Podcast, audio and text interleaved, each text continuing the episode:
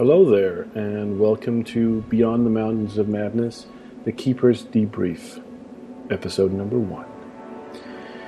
So, I've just finished running my first um, session of Beyond the Mountains of Madness, a campaign that I've been prepping for um, for years, essentially. Um, I first read it in full, I think, about five or six years ago, but I was I was aware of it uh, before even, and um, I've been running wanting to run it for for as long as I've known about it. Essentially, it's always been incredibly intriguing to me. I've always been drawn to the scenery of it, and, and I think the whatever I knew about the story at the time. So, um, about six months ago, um, I decided that now is the time um, all of my players, unfortunately, are all remote. Um, we're spread out. Uh, I'm in New York. One is in Brazil. One uh, is in Paris. A couple in England. A couple in Denmark. Uh, that's my phone going off, of course. And um, I actually just recorded this whole debrief once, but I did it on the wrong microphone, so now I get to do it again, so it doesn't sound quite as horrible. Uh, I'm very much a noob when it comes to uh, sound setup and recording, so I hope you'll forgive me if my voice sounds horrible and all the recording is bullshit. Um, I wanted to do, I wanted to do this.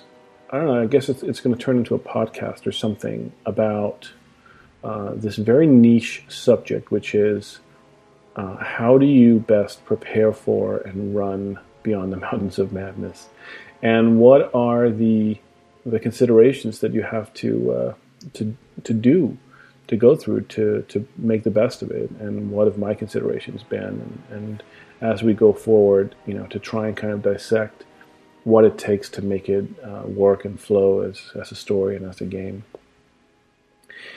And um, you know the thing about Mountains of Madness is that it's it's an immense campaign. Um, the new Horror on the Orient Express just came out, and that might now be the biggest campaign supplement ever made for a role playing game. But Beyond the Mountains of Madness is definitely up there. It's a 436 page book, um, along with which you, as a player and as a GM as well as a keeper, you have to read um, the narrative of Arthur Gordon Pym and At the Mountains of Madness.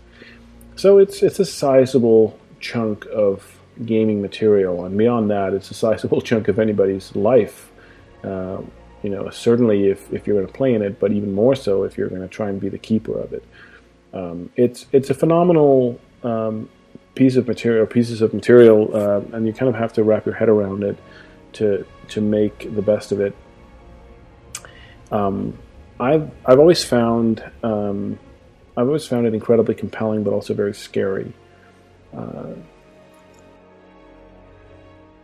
now, I should say before I go on that um, I um, I actually I got sick yesterday and, and I had a fever and um, I might be sounding a little rough around the edges. And every once in a while, I actually take a break from recording to eat some soup. Uh, you're welcome, by the way, that I take the break. So, um, Mountains of Madness, it's it's an intense campaign. It's it's huge. It's super detail oriented, and there's so many NPCs and things in general just to keep track of. Um, which, on the one hand, I find uh, incredibly compelling, but it's also, you know, something that I fear a lot as a as a game master. I've never been um, very good at first of all, pulling off NPCs, you know, making them interesting and, and making them compelling and whatnot. Some people can do that. I'm not one of them. I don't think. Um, I haven't never played in one of my own games. Um, so, so that scares the crap out of me, to be to be quite frank. Uh, and that, of course, I find compelling. And um, and then there's there's just so much backstory and so many little details, and you want to make sure you get it right because otherwise you're gonna you're going to screw yourself over for later. So I'll talk a little bit about um, on this podcast my experiences with with preparing and and what I'm kind of going through as I go through the game. I'm going to record multiple episodes and and maybe even talk about various other kind of side things. Um, you know, and, and the, you know, the only reason I'm doing this is kind of for my own uh, for my own uh, entertainment. I I've spent a long time preparing the campaign, and I, I just kind of fell in love with it. I, I love it as a story, and I love it as uh, a piece of entertainment. And I'm I found uh, a lot of material from other people who've played through it that they've put online that really helped me, helped shape my idea of the campaign, and and helped me kind of uh, figure out how to go about certain things that otherwise I think uh, could be hard, or at least would be not quite as transparent uh, as as they could be. And um, and I'll kind of try and draw on all of those things. Um, so I think, firstly, the most important thing, um, if you're going to ever run this campaign, if you're thinking about running it, or you know, if you're already in the middle of it, and maybe I can't help you quite as much, but uh, for everybody else who haven't started yet, uh, who've thought about it, or who've heard about the campaign, the biggest help you can really give yourself is to read through the entire campaign uh, front to back and then go back and read it again. Uh, there's so much stuff in this thing, and you kind of have to know not everything, but you have to have a sense of so many different details that are spread a little bit out all over the place. It is a well structured book overall, I think, but um, you'll want to know uh, and, and these are things that it doesn't seem important to begin with. And so I've, I've seen online uh, some keepers who who've run it without reading through the entire thing, you know, and it doesn't seem important to begin with. But you, you kind of have to know who a lot of the the players. I'm not talking about the, the player players, but who a lot of the, the characters who are involved in this story, who they are, what their motivations are, and what are they after, how do they behave, and, and all, all this stuff. It's all tied together in, in a way. So you'll want to know who Barsmeier-Falken is. You'll want to know what their purpose is. Uh, you'll you'll want to make sure that you know what how to set the tone, especially, um, and and you want to know like when to tip your your hand and when not to. Um, I think with Barsmeier-Falken as an example, uh, you know, we just played through our first session was today, and we played um, through a couple of hours. We played through the first day and then the briefing on the second day, uh, September 2nd. And, you know, in, in that briefing, for instance, um, Moore, I think it is, um, tells everybody that there are three other expeditions. And in doing so, you're, there's a real danger you're going to tip your hand that uh, there's two expeditions and then a third one uh, and the third one is special. But you don't want to do that because you, you, you want to try and just make it everything seem everything is fine to the players. They shouldn't be worried about this Barsmeier-Falken thing. And I think I pulled it off. we'll see. Um, but none of my players raised an eyebrow when I when I talked about it um, because I tried to do it in just as nonchalant a way as possible. And and, and these are the sorts of things that, that I, I kind of want to talk about and and, and um, you give some hints at as to um, as to you know very pragmatic advice really about how to um, how to get the most out of the campaign. So, um, so yeah, read through the campaign, uh, be familiar with it, and read about it as well. So, on if you go on the Yog-Sothoth, um, which is an online Cthulhu forum and, and, general site, there's a bunch of uh, articles some interviews with uh, the uh, Chaz Egan, um, or uh, sorry, Engan, um, who who wrote a, a, big part of the book and who also has, uh, uh, I think, written the second edition, which is only available in German and French. Damn you, Chaosium. Um, and just reading about the the intentions behind the campaign is actually very enlightening, and, and, if nothing else, it's fun. For me, I think the biggest enlightening thing uh, by doing that, and, and this is a little bit of a, a sidetrack, um, was really the realization that there is nobody evil in in this campaign. All people in this campaign are actually very human. The um, there is some cartoon characterization, I think, around, especially around Starkweather, and I, I think that's toned down in the second edition, and I highly recommend anybody to tone it down. Um, that's my, obviously, that's just my read on it. I haven't played through the campaign, so anything I say is is a little bit up for grabs here, but um, the interesting thing is that everybody everybody's kind of there for a reason, and nobody's nobody's actively evil. Uh, you know the way that they might be in, in another Cthulhu campaign or game where you have cultists and all this kind of stuff. Everybody's really there to to do something uh, that they have to do, um, and I think that's especially important when it comes to Barsmeier-Falken um, or Falken. They're they're profiteers and they're not above using kind of um, rougher methods. Um, but even uh, if I remember correctly, I should actually go back and read this. This is probably going to happen in our next session. But even the murder of uh, Commander Douglas was not on purpose. You know, they didn't they didn't set out to mur- murder him. Uh, it just happened. He fell in the harbor and, and, and died, and, and it might seem like a murder to, to the to the investigators, but but it's not. And of course, um, you know, the players are free to to try and and figure out you know what's going on with regards to who's against who and whatnot, and that's a big part of the game, I think. And and knowing that in advance is also very important because you you want to make sure that you put enough emphasis on. Uh, on the certain characters and the organizations and whatnot that are that are in play. But for me, I think I I prepared my players in a number of ways. Um, I sent them a physical package that was essentially the invitation to the campaign.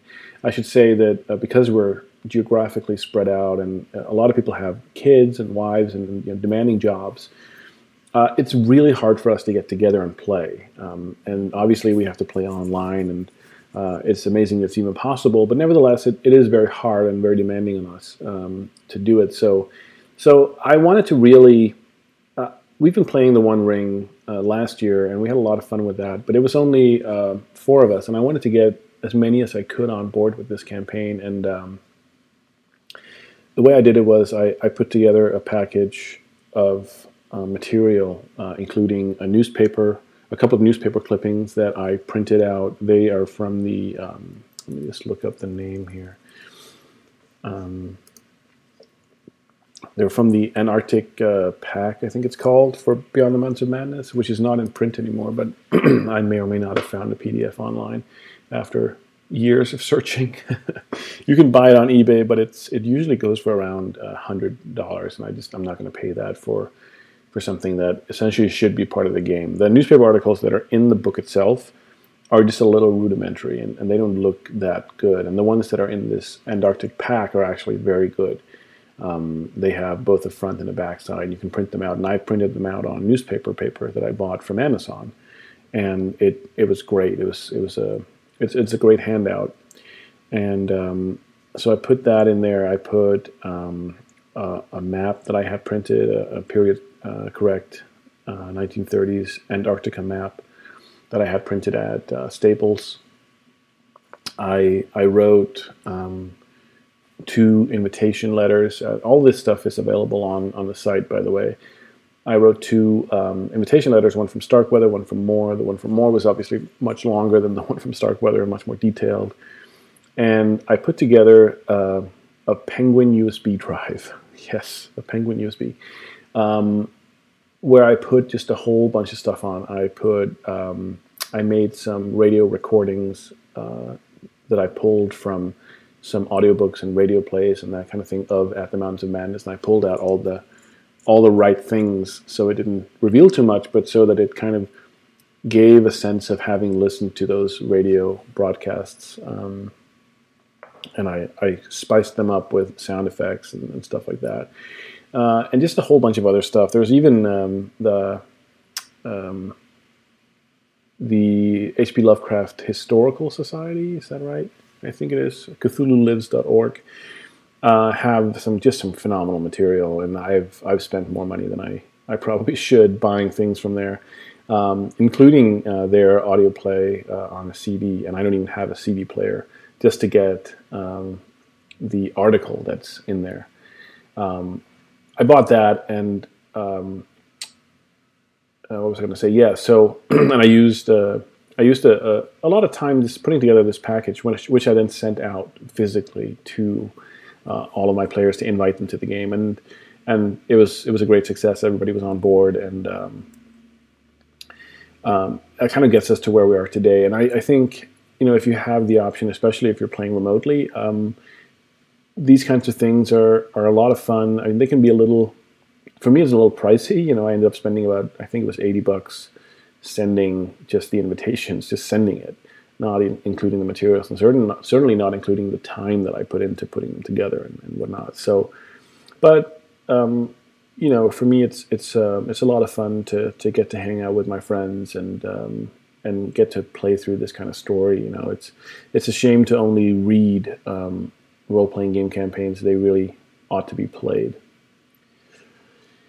Anyway, the the reason I'm talking about this is because setting the expectations for the campaign, and this goes for any campaign, obviously, but I think in particular for Beyond the Mountains of Madness um, setting the expectations is is the most important thing to begin with.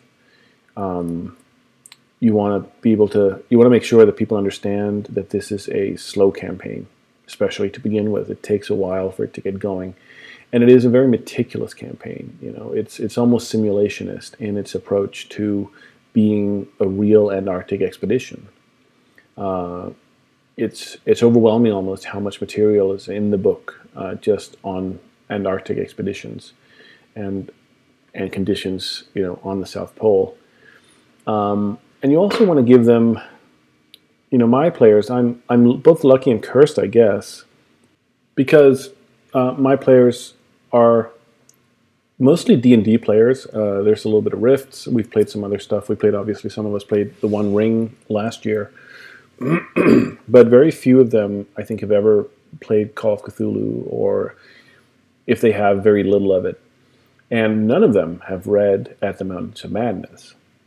So this is obviously phenomenal. Um, later on, we uh, uh, we brought on board another player, David, and David has read uh, At the Mountains of Madness. He's played some Cthulhu before, and that's fine. He he's he can add uh, you know some some help with regards to setting the tone and stuff like that. But it is that's one of the concerns that I had. You know, it's a blessing in the sense that you get to really just give them all of this material through the campaign, through the the the device of the story. Really, you know, and they even get to read at the Mountains of Madness if if they want to, or at least the summary, which I'm sure several of them are going to do. Um, and then the curse, of course, is it. You have to work much harder to to make sure that they understand what exactly you're going for.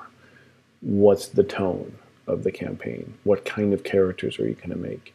what's appropriate and what's inappropriate.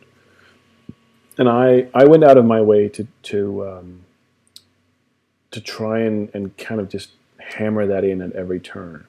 You know, we're playing. Uh, so we're actually the campaign obviously is written for Call of Cthulhu, but we're playing it with Trail of Cthulhu, and we're using um, these conversion notes that somebody put together, um, which otherwise I probably wouldn't even attempt it. So that's phenomenal. Thank you, uh, someone. Uh, they're available on the internet, very easily found.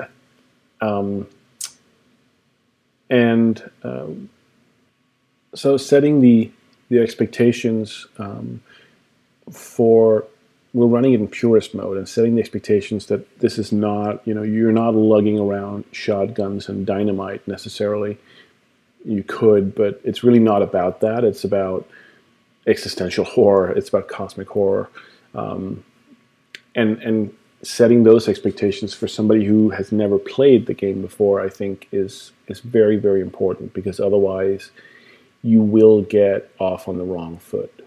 Um, so so that became incredibly important uh, to me to make sure. And I I actually what I did was I also took the player's handbook from Trail of Cthulhu, and and you know this is. Uh, not legal, but nevertheless, it served the purpose. Um, I redacted every mention that had to do with At the Mountains of Madness, um, and I gave a copy, a PDF copy of it, to the players to read through, which nobody did. Of course, that's not true. uh, some of them did, some of them, some of them didn't, but just kind of hit them from all angles to try and get as much information into their heads as you can, because this is a campaign that has so much information and it's it's almost impossible to get everything um, kind of into the game itself. And so, and that goes for both actual information you know who did what to who, but also also tonal information. How is this supposed to be played? What kind of characters are supposed to be in the game, and how do people react to things, and, and all this kind of thing. It all becomes very important. Um, also, expectations, of course, just realistic expectations around how often are we going to play and how do we play and um, uh, you know for, for my own sake um, giving them some idea that they will be on this expedition. It's going to take a long time before they even get to the ice. Uh, there are going to be a lot of characters there that they can interact with. And all of these things all of which is important and all of which adds um, you know something to to the way the players approach the material, um, which is important. For me, I think the the most important thing is making sure that everybody understands that we're we're essentially telling a story together.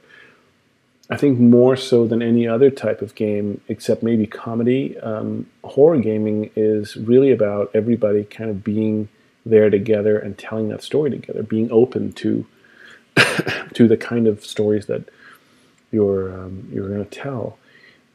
You know, it's because it's not about just waiting around until the next scene where orcs show up. Uh, you have to engage, and your character has to have some something invested in the world and something, especially for this campaign. You know, I read somebody somebody said it's it's very important that all the players have something that they want to return from the ice for. That could be anything. That could be their wife. It could be their mom. It could be their reputation, you know. And Trail of Cthulhu, one of the reasons I chose it was because it has that built into the system to some sense. Uh, you have drive and you have um, pillars of, of sanity, and and those kind of serve that purpose. But but you also want to make it clear to um, to the players that their characters should be a part of the world. Uh, because if they're not, like horror hinges on um, people's acceptance that they can be vulnerable, and you need something something in their characters that is vulnerable. Um, murder hobos of D and D renown and, and uh, plenty of other games um, don't have a home in Cthulhu. You know, gaming, you have to have much more of a, a, living, breathing character, somebody who has background, somebody who has family, somebody who has a business that they that you can play up against, both from a keeper's perspective, something you can push back on the player with, but also something that the player feels invested in the world with. Um, and these are just, you know, it's it's it's what makes I think uh, horror gaming uh, interesting is is having players that are vulnerable in that way. Um, there's nothing worse than uh, I think investigators who, uh, you know, not players, investigators who uh, play it as if uh, it's uh, it's a game in which having a bigger gun is gonna is gonna get you out of the situation. Um, I mean, it's very easy from a keeper perspective to to um, you know to prove them wrong, but it's just not very interesting. You know, um, preferably everybody is on board with the fact that what you're really doing here is you're sitting around a table and telling ghost stories, you know, in the same way that you would do around a campfire. And that ultimately the goal here is to entertain everybody and not just not just rake in the most gold or the most experience points. It's nobody nobody gets anything out of that in the long run. This is Cthulhu gaming is much more about getting invested in in the story and the plot and the characters and in in the uh, in the goings ons and whatnot. That may be you know trivial knowledge to people who've played horror gaming for a long time, but honestly, I, I don't think it is. Uh, I I did a lot of preparation for this campaign, obviously, and one of the things I did was I I tried to listen to other people playing Cthulhu games. There's a lot of uh, a lot of podcasts out there that are um, that are a couple of ones that are very good, but a lot of them you know, you don't get the sense that anybody around the table are actually there to participate in a horror story. Um, and I, part of that, of course, is kind of the individual group's chemistry, and part of it is, I think, the either the misunderstanding or just the lack of understanding of uh, of what makes a good horror game. And uh, part of it's also probably just the, the lack of interest in, in actually um, participating in, in a horror game. I mean, it's uncomfortable in some ways. And you, you have to expose yourself, I think, much more than you do in, in certainly in fantasy games. I mean, there's, there, if you want to go for uncomfortable, there are many other games that could be even more uncomfortable. But but horror gaming is it, you're forced to um, to uh, open yourself up a little bit. You're forced to allow somebody else to enforce on you a sense of dread, and that is very uncomfortable. It's also awesome. so, in terms of specific advice for Beyond the Mountains of Madness, now having covered, I think, just some fundamentals that I personally have to kind of consider as we were going into this. Um, you know, both in terms of setting people's expectations, um, in terms of what the story was going to be like, what the campaign was going to be like, but also how are we going to run this thing? How, um, you know, how do I expect everybody to behave? The there's some pragmatic advice around uh, handling the volume of the campaign. First of all, this campaign has more NPCs than I think any other campaign that I've ever seen. Uh, it's a phenomenal amount of, of characters. Um, probably somewhere in the neighborhood of 60 or 70 characters, maybe. You have all of the expedition members themselves, which is, I think, 31, 32 plus um, the players, of course, or the investigators. You have the crew on board the Gabrielle, of which you know six, I think it is, have names, but there are 40 on board the ship, I believe, or at least uh, a large amount of, of crew members. Once you get onto the ice, or actually before that, you have you know Rorik, you have the detective, you have various other smaller roles. Once you get onto the ice, you have the Lexington expedition, which of which you know you're probably only going to talk to a couple of them, but they're there nevertheless, and um, if you want to give the players the opportunity to start interacting with you know some of those other characters. And you almost have to because otherwise you know Kyle Williams for instance is going to stand out. And here I'm, I'm speaking about these characters as if you know what I'm talking about. I assume that you've you have some idea. Otherwise go back read the book come back and listen to this. You know if, if you don't give them more than oh, here's Acacia Lexington and here's Kyle Williams, that's going to be a little weird because Kyle Williams is just a pilot. So, so you kind of have to provide some filler material to cover over um, the obvious, um, the obviousness of uh, of what would otherwise tip your hand. Then, when you move further in, of course, you have the Barsmeier-Falken uh, expedition, and by that time, you you will have had about you know probably 50 or 60 people in your campaign. That's kind of a lot, you know, for for a campaign, and it's impossible to uh, to give all of them their distinct character and give their give them a moment, you know, in the sun. I think, and and also unnecessary. Um, the the trick here, of course, is find out uh, first of all, most importantly, find out which one of these which ones of these characters are going to be important to the plot, and those need to be highlighted in some sense. And you don't have to you don't have to overdo it, but they do have to be present from the beginning. So um, this is you know people like Halperin, for instance. Uh, uh, he's going to be uh, part of the expedition when they go over the mountains. And so you want to make sure that they even know that he exists. And if there's a pilot in the in the group, then you know make sure that they have a little chummy relationship and whatnot. And for me, you know, some of this is stated in the book, and, and the problem is you don't really get a sense of, well, what do I do to to make them like this person? Well, quite frankly, uh, being a little, you know, uh, obvious here, you could just say he's a very likable guy.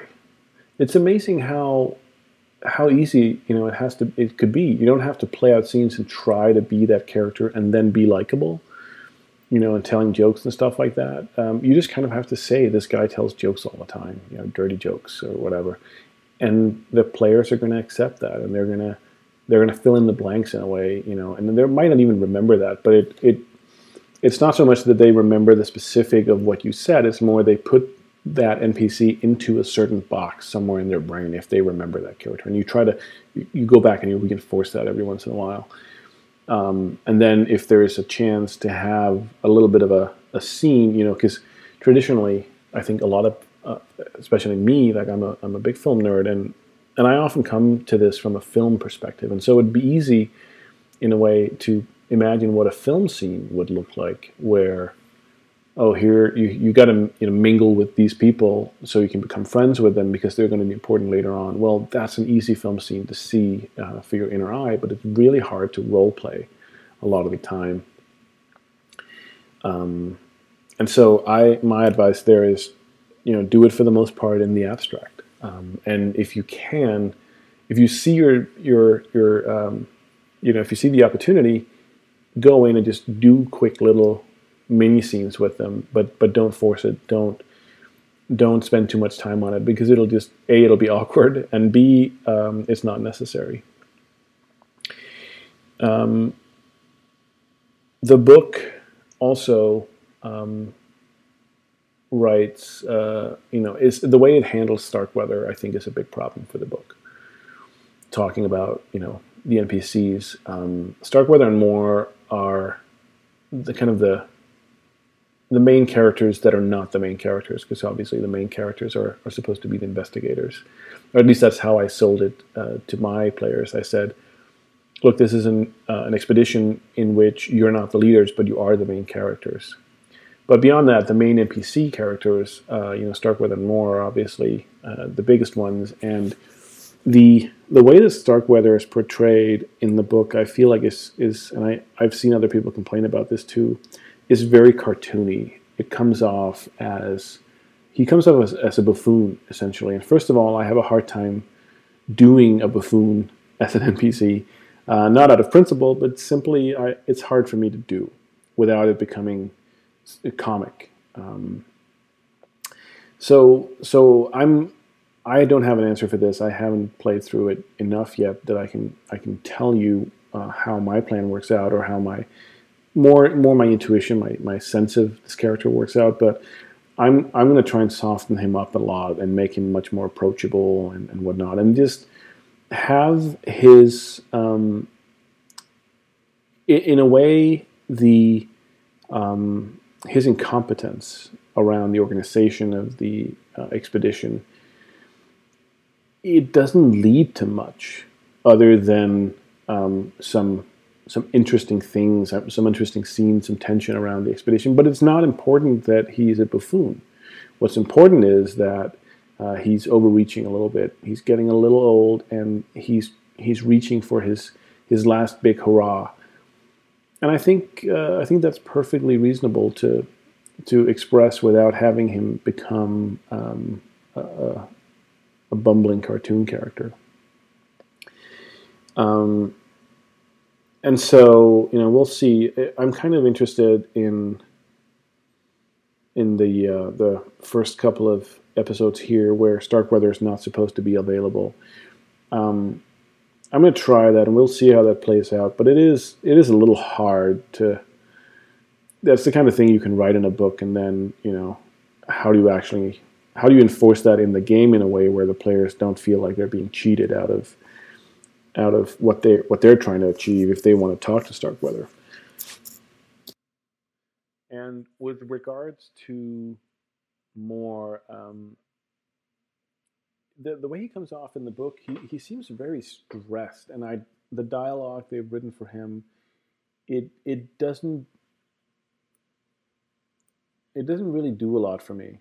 Um, I don't I don't really when I read it, it doesn't sound right to me. It comes off a little bit too stiff. He calls Starkweather Mister Starkweather that kind of thing. Um, and I think you know this is not a, a, a, novel tip at all, but in terms of making uh, in terms of making the characters come alive a little bit more, there's a lot of stuff in in the book that you're supposed to read out loud. One of the advantages of, of playing remotely is you can take that stuff, you can put it on the screen, and the players won't know the difference. So traditionally, when you're sitting behind a screen around a table, you have to look down into the book to, to read out what they've what they're um, what the characters are supposed to say. Uh, and even if you try to paraphrase it, you still, you know, I find it very hard to not have to look down in the book all the time, and, and it, it distracts a lot. But playing remotely, you can actually just put the text right next to the Skype window, and um, it's much easier to refer to the text while you're talking and looking seemingly at the players. So that's a huge advantage. And if you do play remotely, definitely take uh, take advantage of that. Um, I did today there was a lot of stuff I needed to, to say, and I, I actually felt like it, it came off much better than I thought it would. When they were talking to, to Peabody and McTighe, and even when um, when Moore was saying stuff that was pre-scripted, um, it, I think it's important that you don't read straight from from the campaign. I think that's a 101, you know, game mastering trick. But um, I think it is very, very important. But beyond that, if you can actually read it and paraphrase it without breaking eye contact, or with, at least without making it seem as if you're reading, it, it works so much better. Because one of the big problems with this campaign, again, is it, it there's a certain linearity, there's a certain scriptedness to many things. And that is an incredibly hard thing to deal with. You know, we, we were playing the One Ring last year, and there were a couple of times where the scenario said, the players are going to stig and instead they sagged and suddenly you find yourself on thin ice and you have to you have to think fast. Um, and and that's going to be the case here as well. And, and in a way those are the moments that are interesting for GM because suddenly you're not running just through a script and and you actually get to kind of exercise your imagination a little bit. It happened in our first session as well um, with with um, when the reporter um, Thomas McDougall went to talk to Danforth, uh, or at least he was trying to figure out where Danforth was, and the problem was that that is not in the campaign. As far as I remember, I'm gonna I'm gonna look at that now, but I don't think that that is in the name. It's just like he went to a rest home, and then somebody else that you can talk to, I think it's Moore, uh, says, well, he escaped from that rest home, but the rest home itself is not named it's not nothing is said about where it is, uh, or how he escaped, or what the doctors might say about him if you were to seek them out. And and and so in a way, like as a, as a game master or as a keeper, you're you're now forced to suddenly um, just put up a wall, you know, because you don't have information here, and and that to me is is the worst, you know. Um, I hate doing that, but at the same time, you could spend all of your time just diving into these these holes, and part of that will, you know, is worth it just because you get some uh, some some role playing out of it and some fiction, some story. But a lot of it is not because at this point you're also, and this is our first session, we're really just interested in moving the story along, um, and and starting, you know, get everybody else on board. None of the other players at this point were really involved with the story. Um, and and so you want to just start moving things along a little bit, and, and it becomes a little hard. But but that's definitely also worth just keeping an eye on. Um, in that case specifically, uh, figure out an answer for that. Where where was Danforth? What do they say about him? Uh, and is that information even available? Um, another thing that honestly I hadn't really thought about. I was I thought about a little bit that I was probably going to have to push on them a little bit to to get them to ask about um, the old the other expedition members.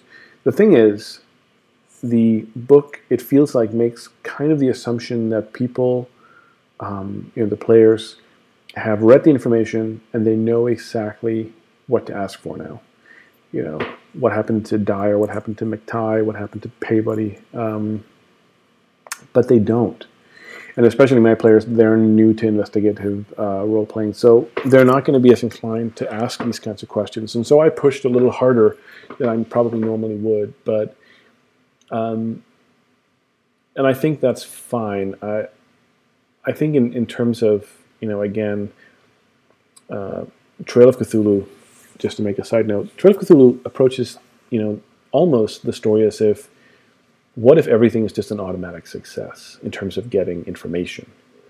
And in that sense, you know, uh, and this is not entirely, I don't totally agree with myself on this, but in that sense, why why don't you push some of that stuff a little bit in their direction to to give them information that they might otherwise not have had? And it's a fine line. It's a fine line between uh, stepping in and running the game for them and and just gently pushing things towards them and see if they if they bite. In this case, um, I wouldn't normally push this hard. Um, I mean, I essentially said, "Look, you can also do this." Um, the game, I think, the campaign makes the assumption that the players think about it. I think there's some good information in there. I mean, you, I think you need to know about Danforth. Um, if you don't know about Danforth, uh, once you're on the ice and, and things start, you know, really happening, you don't have that information. It's not available to you. Um, so how do you how do you connect the dots and how do you make that story come together and be interesting? Um, then you have to kind of um, patch it at that point, and, and that's not really. I don't think personally that that's really worth it. I think it's much better to to upfront kind of address that. Um, you know, interestingly, nobody asked about Dyer, so we'll see about that. Um, it's going to come up again, I think, right? Because they're going to talk to Rorik later on, and and, and Rorik had Dyer's manuscript, and he's going to talk about Dyer. So, so that's fine. Um, I didn't push on it because uh, I didn't didn't want to overwhelm that first part. Um, and that's I guess that's about it for now.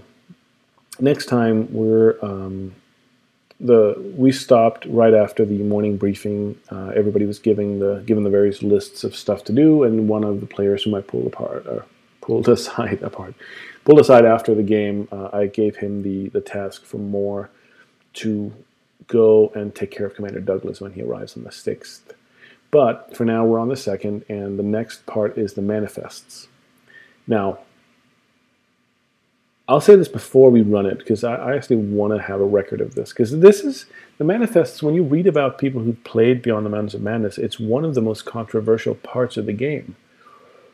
A lot of people feel like it's a complete waste of time. It feels like many groups can't even get past this part, and the campaign strands before they even even try.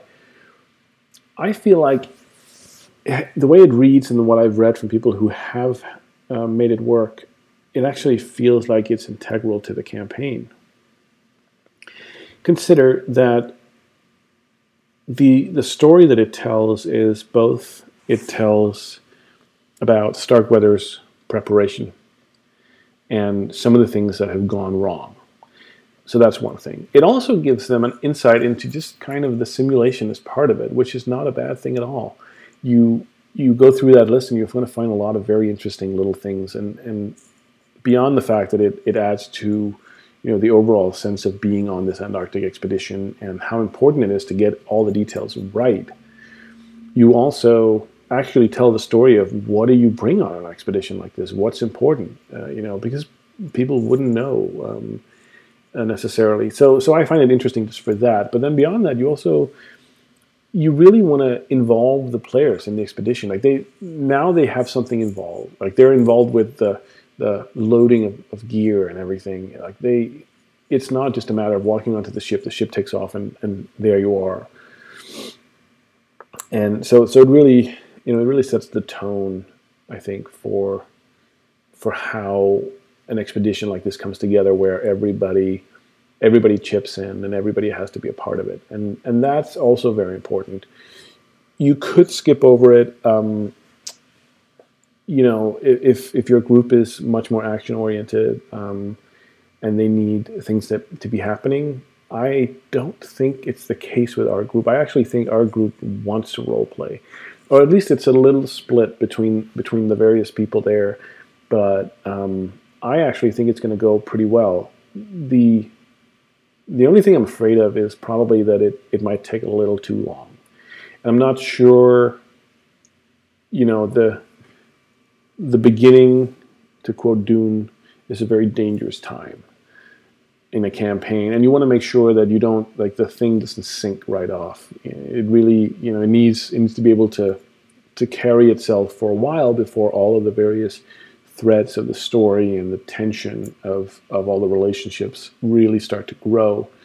And so, what I could be afraid of is that they go through the manifests, and that takes an entire session. And at this point, they've already spent eight hours of of time of their lives creating the characters, running the first part of the, the session we just ran today, and then also further four hours just going through inventory. And then on session three, something else can start to happen. Um, because I don't want them to drop out. It's very easy to say, I'm sorry, I can't make it, and then you're never on board again. But it, it seems like they're dedicated to it, and, and I hope that's the case. I think it's going to be I think it's going to be actually fun to go through the manifests. Um, there's there's some chances there to also kind of you know just come up with some some crazy characters if it's appropriate you know for the scene whom they have to talk to on the phone or whatever and um, and just give them a sense of of the the chaos that reigns um, as this expedition gets ready for the ice and and it also and and that's really important it also you start to build the paranoia so currently there's a couple of threats of paranoia in, in, a, in a sense, right? You have, you have Danforth who's missing. You don't know where he is. Now, I think they might think that he's going to sneak on board this expedition vessel, which is, of course, not the case.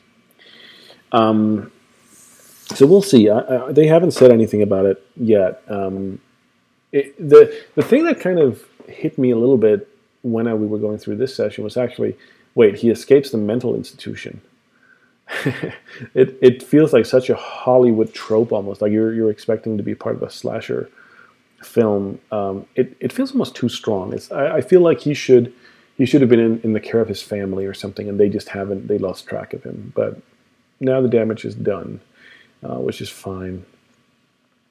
Then there's also Gedney, who's lost, and there was an interesting theory uh, which was what if Gedney, this was forwarded by one of the players, uh, David, what if Gedney had survived on the ice? Um, which, of course, is not the case, but it is an interesting theory for them to kind of have rattling around that Gedney could still be there.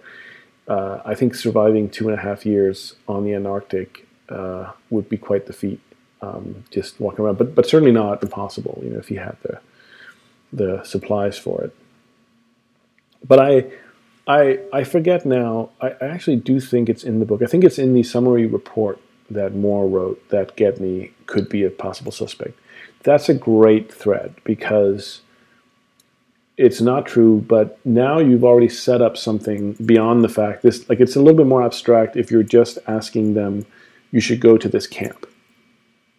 Because obviously Dyer and the team went to that camp and everybody was dead and they said it was the blizzard and, and that does seem a little odd but it's not that odd. And and quite frankly i don't think if this had been a real story i don't think it today people would certainly come up with conspiracy theories but i don't think that would be the case in the 30s i think they would be they would be trusted on their word uh, at least to some extent. But having Gedney missing is is a great it's a great story and it um, so far they haven't they haven't looked into Gedney even just to find out like who is he, and it's good because I, I actually don't know I forget. Um, I'm gonna have to look up that information for next time just so I have it on hand.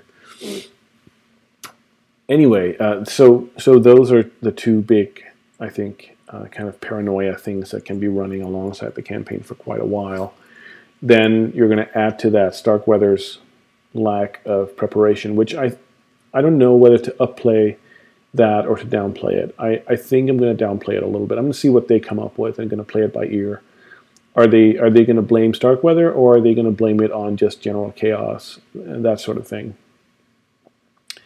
Um, and then of course, um, you know, next time let's see, we have Uh, the dog cages go awry. The aircrafts arrive. Douglas arrives. Um, I forget. So I don't know if there's anything in the book about the. Oh yeah, Douglas arrives on the third. He doesn't arrive on the sixth, and that's. So this is me finding out what we're going to do next time. um, which means that the player he was briefed on the sixth, which is actually when he dies, but he does arrive on the third. So it's interesting why I don't know if there's an explanation for that mismatch in here, but um, maybe maybe uh, Douglas was supposed to meet with Starkweather on the sixth, and, and he just arrived three days early. So so that's worth looking into. Um, and then, of course, Lexington's big announcement. Um, Starkweather responds uh, to that. Um, so I'll have this discussion up front here. I think we're going to cover probably most of this and probably go into the fifth and maybe even the sixth. And I, I hope to almost go, if we could go through chapter two next time, that'd be great. I don't think that's going to happen, but that could be great. Uh, just to kind of get a move on. Um, I think the, the manifests are probably going to take an hour and a half, maybe even two hours to go through. So We'll see how much time we have. But the Starkweather, Starkweather's response to Lexington announcing her departure is kind of an interesting thing because I'm not sure what to do here. Um, there's the Find Me a Woman uh, more part of that story in which Charlene uh, Whitson gets brought on board. But the thing is, the only, beyond the fact that whatever it adds in terms of um, it adds a little bit to, to Starkweather's character that he's willing to um, to to break his rule, so to speak, by bringing a woman on board just to to to counter Lexington, and that, of course, is a story. But I don't know how big it is, if it's really worth going after. Um, and other than that, you know, Charlene Whitson, she doesn't have a role in the story really, and, and of course you could make that role, but um, I do have a couple of people in the group that are that are ladies' men, uh, so to speak, and so maybe it's worth bringing her on board and kind of having her away, available for them to to play some scenes around, you know. So uh, I'll probably end up doing that, mostly because um, I am afraid of changing things in the campaign out of fear of not quite understanding all the repercussions that that would have. Um, so I'm I'm very cautious around changing it. I've seen other people who are much more willing to to throw out things wholesale, and I, I do have a couple of those sitting around. And there's there's a, a couple when we start getting near the the ice itself that are I'm going to start seriously considering, just to f- see what that would do to the story. I also, um, just on a side note, I actually have two uh, volumes of the three volume German edition of uh, Beyond the Mountains of Madness, which of course is the second edition.